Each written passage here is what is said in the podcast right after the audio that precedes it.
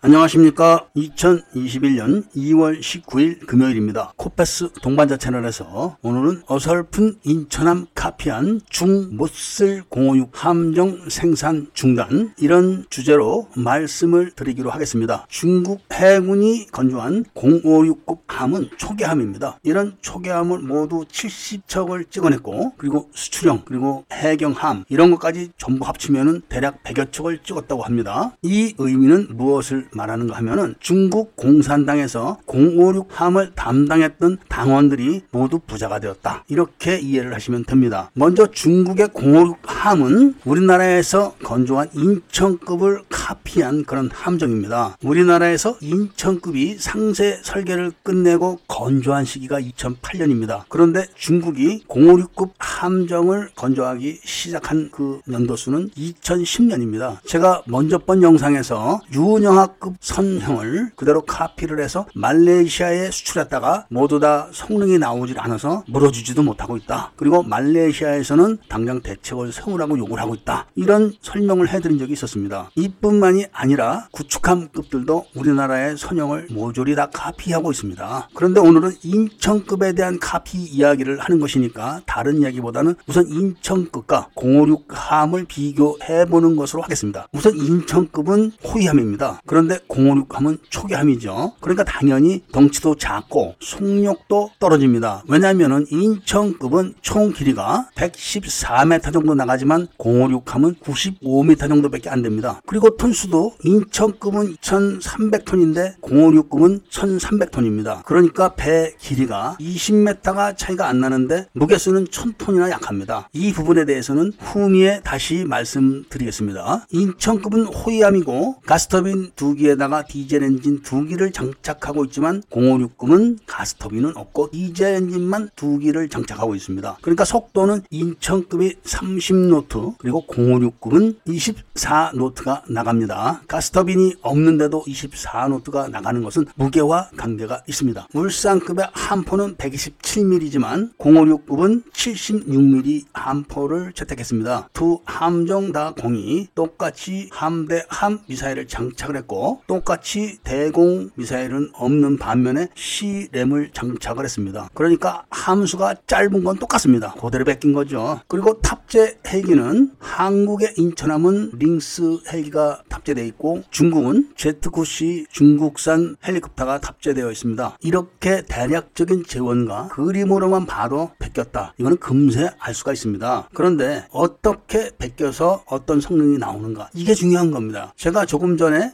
056함의 속도가 24노트라고 말씀을 드렸지만 통상적으로는 25노트 이상이 나온다고 합니다. 그리고 28노트라고 이야기하는 사람도 있습니다. 돈벌이에 혈안이 된 중국 공산당이 056함을 제대로 만들었을까요? 우리가 중국산 볼트를 사다가 채울 때 힘껏 채우게 되면은 볼트 머리가 뚝뚝 부러지는 경험을 하신 분들이 많으실 겁니다. 그것은 왜 그러냐 하면은 저질, 싸구려 쇠를 사용했기 때문에 그런 겁니다. 그런데 저질, 싸구려 철판 에다가 나사선을 파가지고 볼트를 채우게 되면 어떤 현상이 일어나냐면 세게 조이게 되면은 볼트 머리가 떨어져 나가는 게 아니라 철판에 뚫려 있는 볼트 나사선이 부서집니다. 그러니까 056 함정에 사용한 철판이 이런 종류의 철판이고 그것도 규격보다가 더 얇은 철판을 사용한 겁니다. 그러니까 배 길이가 20m도 차이가 안 나는데 불구하고 무게는 1000톤 정도가 줄어든 겁니다. 그런데 제가 말씀드린 그런 철판은 장갑 같은데 그런데 사용하는 철판이지만 다른 중요하지 않은 그런데 사용하는 철판은 영상에서 보셔서 아시겠지만 컨테이너를 만들 때 사용하는 그런 철판을 사용하는 겁니다. 영상에서 함정 문이 열리 고 그리고 그 벽체를 자세히 보시면은 바로 컨테이너 철판 같이 보이지 않습니까? 그렇게 약하기 때문에 삼각 파도가 치면은 삼각판이 휘고 그런 여파로 인해 가지고 문이 안 닫히는 겁니다. 휘어서 그러다 보니까 대양에 나갔다가 심한 파도를 맞게 되면은 병사들이 바가지로 물을 퍼야 되는 그런 현상을 나타내는 겁니다. 그러니까 디젤 엔진만 갖고 25노트 이상 속도가 나온다는 이야기가 그래서 나오는 겁니다. 중국제 디젤 엔진 성능이 오죽하겠습니까? 그런데도